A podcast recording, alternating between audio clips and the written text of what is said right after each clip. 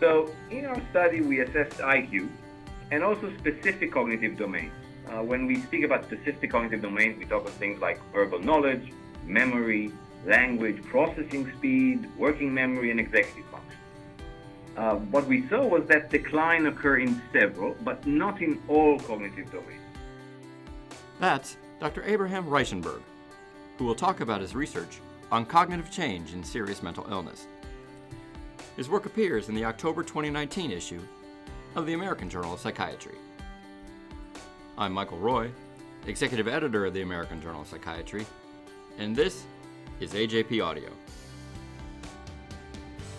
Dr. Abraham Reichenberg is professor of psychiatry and professor of environmental medicine and public health at Icahn School of Medicine at Mount Sinai in New York. He also is affiliated with the Institute of Psychiatry, Psychology, and Neuroscience at King's College London. His research focuses on determining what factors in early life increase the risk for disorders of cognition, including schizophrenia. He is senior author of an article in the October issue.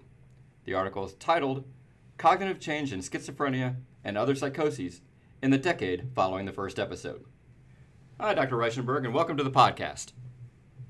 Hi, thank you for having me. Uh, now, your article begins by noting that people who are diagnosed with schizophrenia can experience cognitive decline both before and after the onset of illness. However, the trajectory of cognitive decline in schizophrenia remains unclear. Could you talk about why previous research has not been able to comprehensively map the course of cognitive change among people who have this serious mental illness? Absolutely. There are many studies of cognition in schizophrenia, hundreds, maybe even thousands. But most studies of cognition in schizophrenia have collected cognitive data at only one point in time. While this provides information on how the patients are doing at a particular time point, such information cannot be used to infer if change has occurred. Rather, prospective testing of cognitive functionings are necessary to document such change. Now, there are three main challenges I can think of that one would face when trying to do a study that documents change. The first is that you need a representative sample so that your findings will be generalized. The second is that you need to follow up patients as well as controls during the same period of study so that you can take into account what normal changes over time look like. And the third is that you need to follow up the patients and the controls over a long time period. Schizophrenia is a lifelong condition, and changing in cognition can happen at any time point.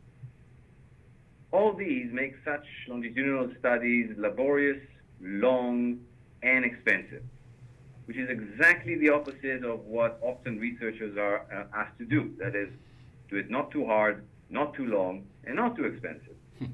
Therefore, studies that map the course of cognitive change over decades are very rare. So, with those frameworks in mind, your study explored three questions whether a decline in patients' IQ occurs after a first diagnosis of the illness, whether a decline occurs in multiple cognitive domains, and whether any decline in cognition is unique to schizophrenia, or if it is common to other types of psychosis as well. So let's go through your findings one by one. First, what did you find in relation to whether patients with schizophrenia undergo cognitive decline after the first episode? So that was the main question we had in mind when we started. And what we found is that yes, patients with schizophrenia do show a decline in IQ after the first psychotic episode. Uh, if you want to try and get a sense of what this decline is, it's a decline that equals to about four IQ points. That's it. Okay, no, no that's fine. That's fine. It's, it's the shortest answer of all. It's the funniest thing. Your main finding is the shortest answer. Introduction. This is the shortest, clearest answer I have. Perfect. All right, well, then let's turn to your second hypothesis. What okay. did your study reveal about how cognitive decline affects domains like verbal knowledge, memory, and language?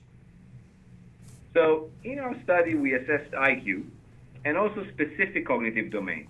Uh, when we speak about specific cognitive domains, we talk of things like verbal knowledge, memory, language processing speed, working memory, and executive function. Uh, what we saw was that decline occur in several, but not in all cognitive domains. the schizophrenia group exhibited declines in verbal knowledge and memory, but not in processing speed or working memory or executive functions. That the schizophrenia patients seem to find it increasingly more difficult to acquire and maintain information and develop new knowledge or even retain old knowledge following the first episode. Okay, and your third hypothesis tested whether cognitive decline is specific to schizophrenia. What did you and your co authors find here? We had the opportunity to study patients with other psychosis, including patients with psychotic bipolar disorder, depressive psychosis, or psychosis not otherwise specified, and compare the results in those patients to the results in the schizophrenia patients. What we found was that patients with other psychosis showed decline only in certain memory functions, not in IQ or in verbal knowledge. Thus, our findings suggest that the cognitive decline is not specific to schizophrenia, but at the same time, this is also not the same for all psychotic disorders. What would you say other aspects of your study are relevant for researchers, clinicians, and other mental health professionals? This is a very good question. Um, I think that there are two other important results clinicians and mental health professionals would be interested in. One is that in our study, change in the severity of psychosis, or in other words, how severe the symptoms are, was not related to how much cognitive decline happened. The second thing has to do with medication. Few studies in the past suggested that antipsychotic medication may contribute to the severity of cognitive decline. We, however, found no relation between either the type of antipsychotic medication or how long a patient used medication and cognitive decline. Okay, and what would you say are some of the implications of your findings? So we did this study uh, with the goal that was to map the course of cognitive change among people who have serious mental illness.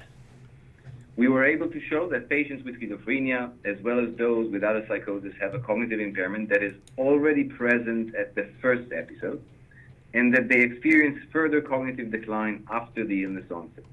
Importantly, the cognitive decline that happens after illness onset was only seen in specific domains, memory and knowledge.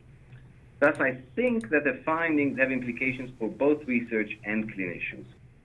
For researchers, these findings suggest that different pathophysiological mechanisms may underlie individual neuropsychological deficits seen in adult psychosis patients. And it suggests that future studies should focus on understanding what those mechanisms are.